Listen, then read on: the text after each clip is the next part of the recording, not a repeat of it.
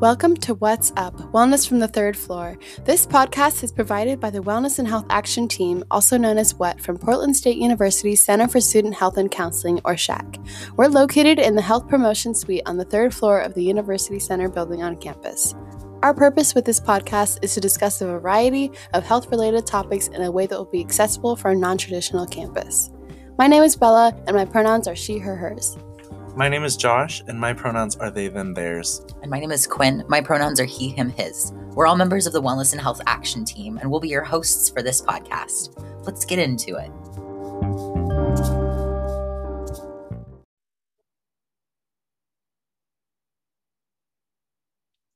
Hey there, listeners. It's your host, Logan. I use she, they pronouns.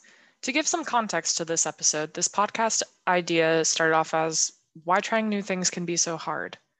It was inspired by the COVID quarantine frenzy of new hobbies, where people were saying things like, I've always wanted to try this, but have felt too self conscious.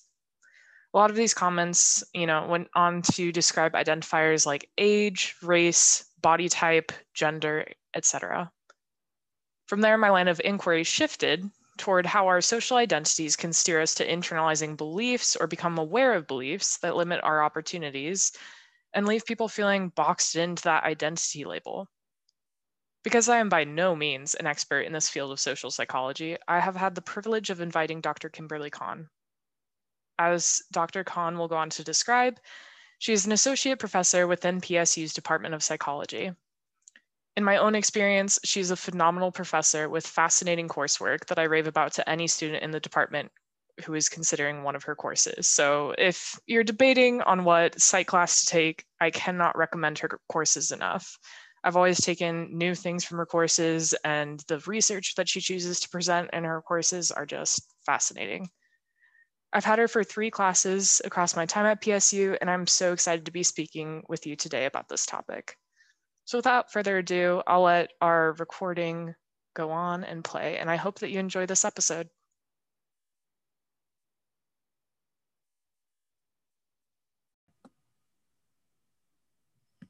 Hello, Dr. Kahn. Thank you so much for joining our show today. I'm so excited to have you here. Um, and I was wondering if you could tell us a little bit about yourself. Sure. Um, thanks so, so much, Logan, for having me here. Um, I'm Dr. Kimberly Kahn. I'm an associate professor of social psychology here at Portland State. And uh, my area of expertise is in stereotyping and prejudice uh, and the psychology behind that. How do stereotyping and prejudice impact perceivers and targets of those biases? And how does it impact um, intergroup interactions? So I'm excited to talk about some of those effects and outcomes today. I'm looking forward to hearing the wisdom, the insight that you have to bring to myself and our listeners today as well.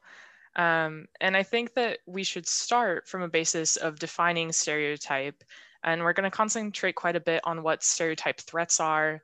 Um, and I'm hoping that through these definitions, we could also explore a few examples of, you know, how stereotypes, uh, stereotypes and stereotype threats impede people's performance or trying out new things uh, along the way while you're defining those terms. Sure. So if we want to just start from a basic level of what a stereotype is, certainly that's a word that we hear a lot, but what is it exactly referring to? Um, when we're talking about stereotypes, we're specifically referring to the cognitive beliefs that we hold about the traits that we associate with particular groups. So, what are the specific traits that we think all group members um, entail and and have. So for example we can think of women uh, are bad at math or african americans are athletic. Um, and stereotypes can be positive or negative um, but we actually see that you know even po- even seemingly positive stereotypes have negative effects. Um, if we then sort of move on and think about stereotype threat, um, what is that in particular? Um, so stereotype threat then occurs when you're in a situation where there's a relevant group stereotype about your group. So you're in a some sort of uh, social situation or context, and there's a cultural stereotype um, targeting your group and your group members.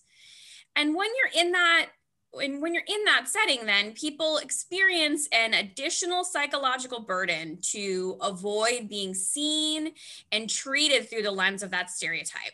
It's not an un, it's not a comfortable position to be in. Right. People don't want to be stereotyped. Yeah.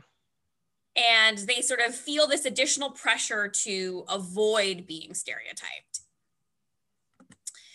Um, so then when you're in this situation, what happens is this additional burden of dealing with the stereotype leads people to perform worse. You don't perform up to your ability.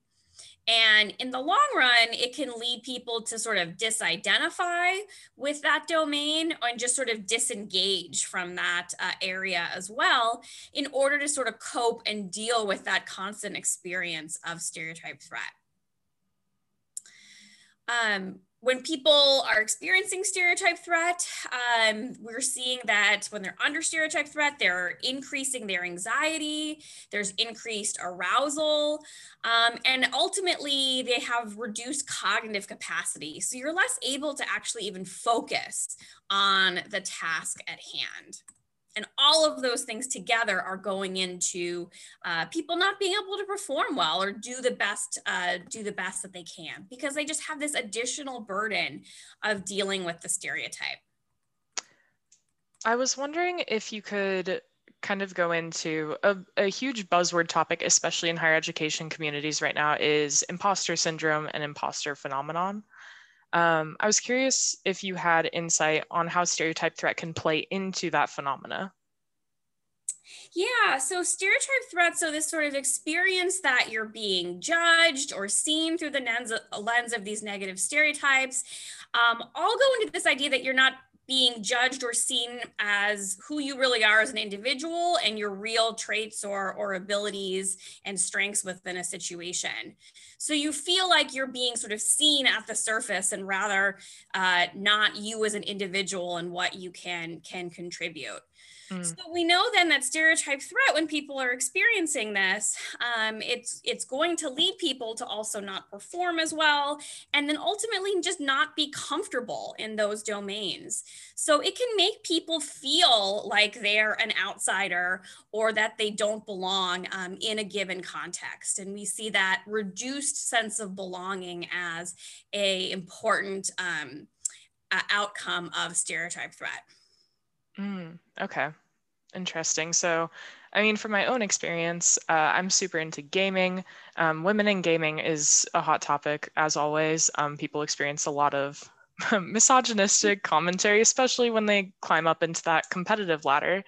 Um, and right now, you're running a class called uh, Race and Psychology of Race and Gender in Sports, which I have the privilege of taking. Um, are there any examples there that you would want to share? Yeah. Uh, so, just what are some examples of stereotype threat that we can sort of see? Um, great. Well, a classic example here is thinking about women in math or STEM contexts. Um, we have sort of the, the cultural stereotypes and belief that women are not good at math women are not good engineers or or stem students. And so when they are taking say advanced math or stem classes they're constantly um, going up against the stereotype about their gender. Um, and just that stereotype being salient can lead them to not do well in those uh, in those situations and again, we see that it, it affects things like their belonging um, and how they, uh, how comfortable they, they feel in these contexts. And so in addition to that reduced performance, we again see people then deciding to leave, say, STEM or math um, to go to a, a sort of less stereotyped, gender stereotyped domain you brought up the example with with sports um, and we certainly see stereotype threat happen in, in sports as well. Um, interestingly we can think about stereotypes within sports for both say african american athletes and white athletes um, with uh, African American athletes being stereotyped as having more natural athletic ability when tasks or athletic performances are framed in terms of natural sports intelligence, which favors white athletes, we actually see Black athletes underperform. And oppositely, when um, uh, the same task is framed instead as um, as a measure of natural athletic ability, we see white athletes underperform compared to their ability again, just when these stereotypes are salient. So it's also important to note that you don't have to believe the stereotype. You don't have to actually think that the stereotype is true right. to affect you. It's the fact that other people in this situation might um might believe those stereotypes or view you through the lens of those stereotypes and that's enough to interfere with performance mm. yeah I, w- I was about to say because there's so many people I think that are like, this is, you know, absolute baloney that women can't be performing at the top levels within STEM fields, um, within sports.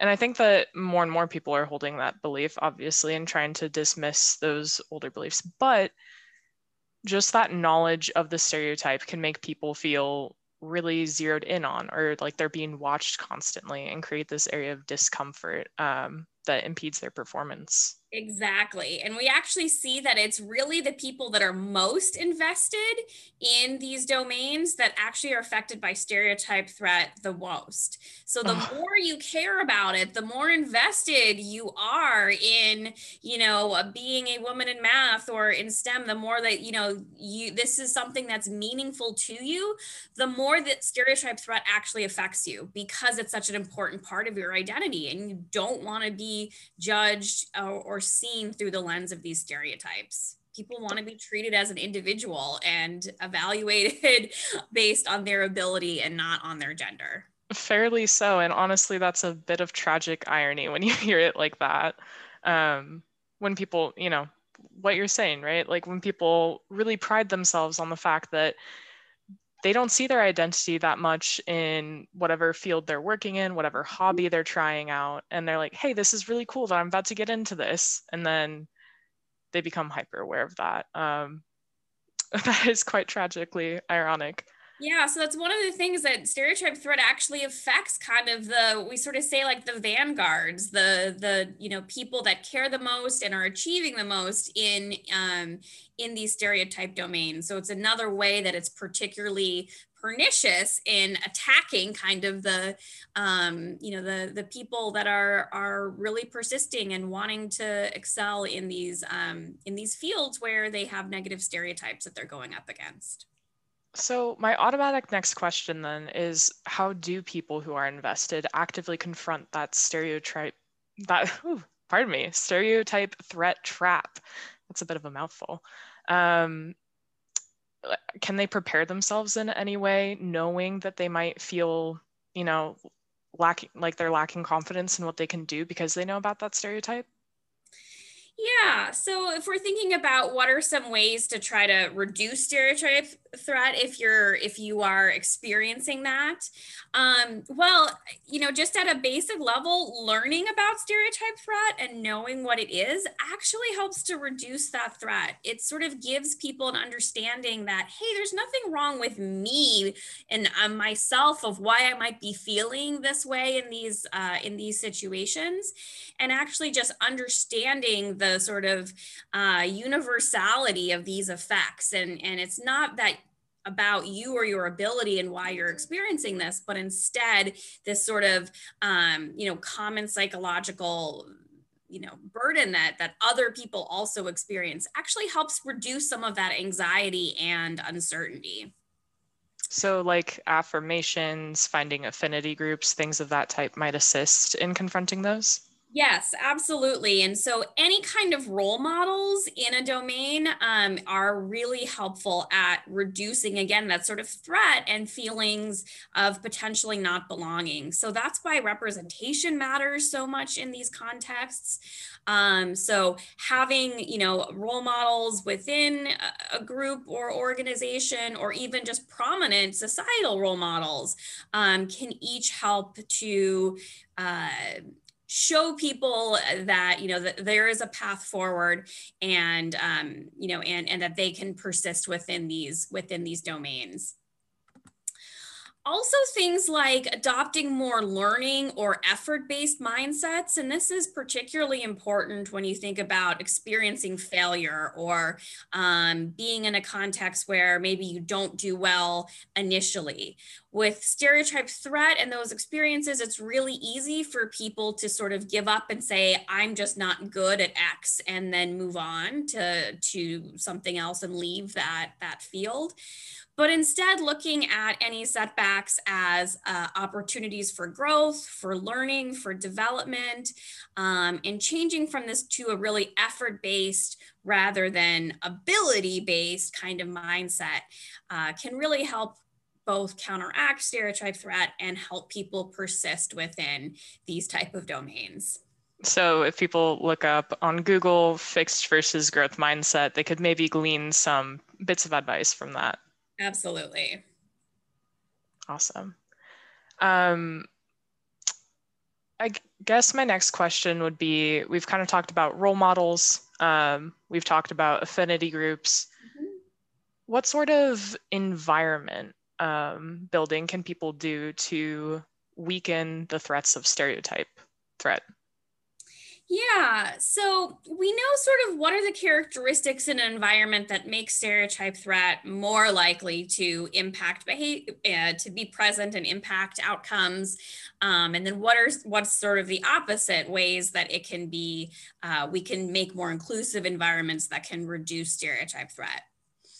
So first off, we know basically that anything that's priming or making those stereotypes more salient is going to induce stereotype threat. And this can be sort of directly uh, talking about the, the stereotype, or also just sort of uh, implicitly or indirectly highlighting gender stereotypes, racial stereotypes, uh, whatever sort of you know stereotypes are, are, are relevant to a given context also things like if you're say only a few group members uh, in a context surrounded by a lot more outgroup members that naturally makes that identity more salient and prominent in the, that context. And that's also going to prime these stereotypes and just make you start thinking about the stereotype more. So anything that is sort of making that stereotyped identity salient more on your mind, having people kind of view you through the lens of that stereotype, that's all going to increase stereotype threat. And we also see then that if we just don't say anything, the sort of default is that the stereotype is there and is relevant. That's that's why it's a cultural stereotype. It's a context where um, where that there's a, a relevant group stereotype. So we can't just ignore things and say, well, we didn't mention a stereotype, so there shouldn't be any stereotype threat because that ignoring is just going back to the cultural default where that stereotype is is relevant. So, what we have to do is really actively disconfirm stereotypes. We can't just say nothing. We actually have to create environments where stereotypes are uh, disaffirmed, where we have more integration um, and representation amongst group members and we're very sensitive even to sort of subtle cues or things that might kind of transmit some sort of sense of cultural stereotypes or or belonging or not. There's really interesting work um, by uh, Sapna Cheryan, um, who is at uh, University of Washington, and she's looked at, at really subtle things like posters on the wall or items on the desk um, and the items that sort of prime uh, inclusion for particular groups rather than than others. So posters on the wall being all white male scientists for example in a lab actually impart stereotype threat for women in STEM because even though no one's saying anything, it's sort of showing here's the people that are valued within this domain. And I don't match that. I don't fit that. So there's very subtle ways that these stereotypes are um, are transmitted. And so, if we're thinking about how to counteract that, we really need to look at sort of all areas and, and aspects of an environment to try to counter those stereotypes and have more um, have more inclusive representation. Wow, yeah. I think back to, you know, elementary school and the amount of times where when we covered the science unit, it would basically just be like Albert Einstein. Or um, I remember in my AP Psych class, we really mostly talked about Freud, which is kind of scary for an AP Psych class. Hopefully, we cover more than Freud. Um, but yeah, that just strikes me as really interesting because it's almost like people are setting up people to believe that even children, I would argue, because there's so many posters in elementary school, right? Um, to believe that STEM is a gentleman's club, and at that, a white gentleman's club. There's especially a lot of posters, history, things that aren't being taught of the contributions that people of color, especially Black and Indigenous people of color, have made to fields, especially within the United States. Mm-hmm. Um, so, yeah, that's some powerful stuff. And it doesn't mean that we shouldn't, you know, be teaching those things. It's that we need to have more accurate and diverse representation because we've already just talked about the importance that role models at any level, even historical role models, can, uh, you know, are are able to um, are able to help people counteract stereotype threat and then again sort of persist in these uh, stigmatized domains. Right. Yeah, well, um, do you have any suggestions or resources for people who are like, hey, I think that there's a couple of stereotype threat barriers that I've been facing? Um, and I guess a bit of an emphasis on resources. Where do people really start in identifying this has been a barrier for me? Yeah, I think that's a, a great idea and an important point. Um, so I hope one message that people take home from this is that knowing that you're not alone, and this is a common feeling that um, other people before you and and after you will experience when they're they're in these sort of uh, stereotyped domains.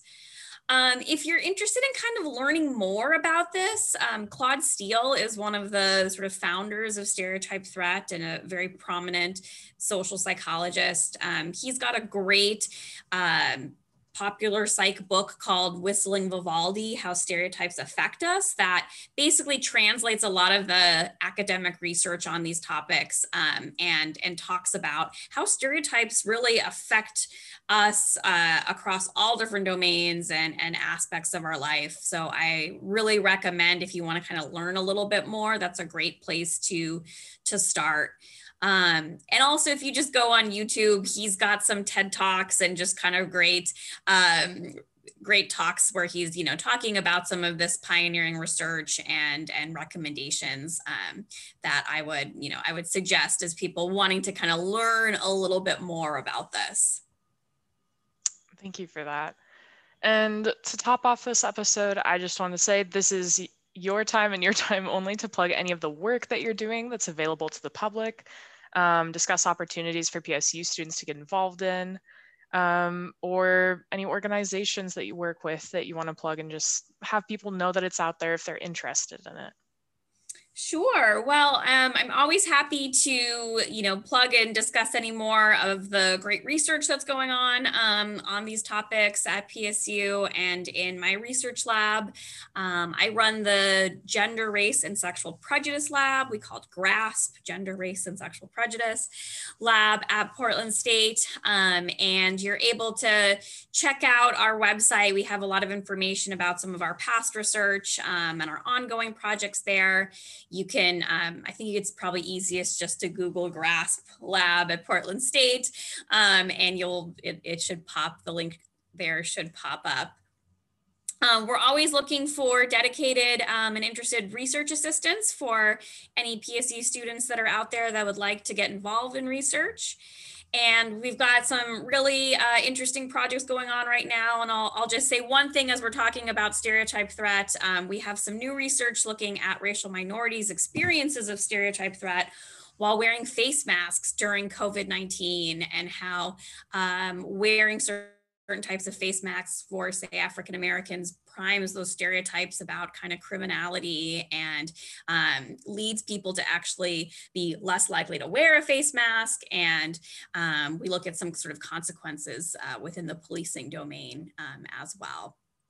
And we see some similar effects for uh, Asians and Asian Americans wearing uh, face masks during COVID 19. So that's some new research that we're doing um, and is uh, in press and going to be published soon. So we have some uh, interesting research relating these topics to the pandemic going on. Yeah, extremely timely research, especially with um, the the newly published numbers about something like 1900% increase of hate crimes against Asian Americans, which exactly. is just appalling. And I know that that hits home for a lot of Portland local listeners, um, with the Southeast District being attacked recently.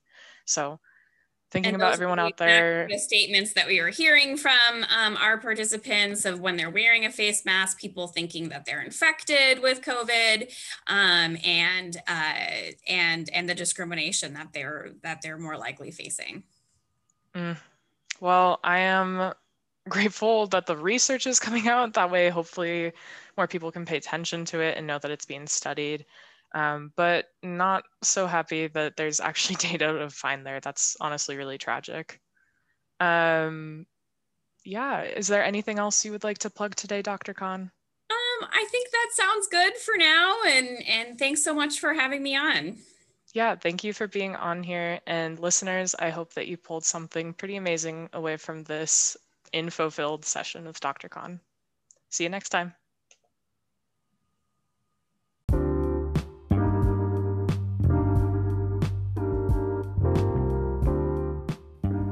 We hope you enjoyed this week's episode of the What's Up podcast. We'll catch up with you on our next episode, which will be posted every Friday this term. While PSU has gone remote for the time being, we wanted to let you know that SHAC is still here for you. We are fully committed to the physical and emotional health and wellness of PSU students. Please call ahead to use our health services for flu shots, free COVID testing, or general appointments at 503 725 2800. Counseling services are still available via telehealth, and you can schedule your appointments by calling that same number 503 725 2800. If you are looking for more health and wellness resources, you can check out our online health magazine that gets sent to your pdx.edu email every Wednesday, or you can download the Campus Well app. You can also check out the virtual Mind Spa experience to rest, relax, and rejuvenate wherever you have internet access. We will be including website links in the episode description. We also have a Google form that you can complete with any questions about health, SHAC, or anything we discuss in the podcast. You can find the link in the episode description. Thanks for listening and take care.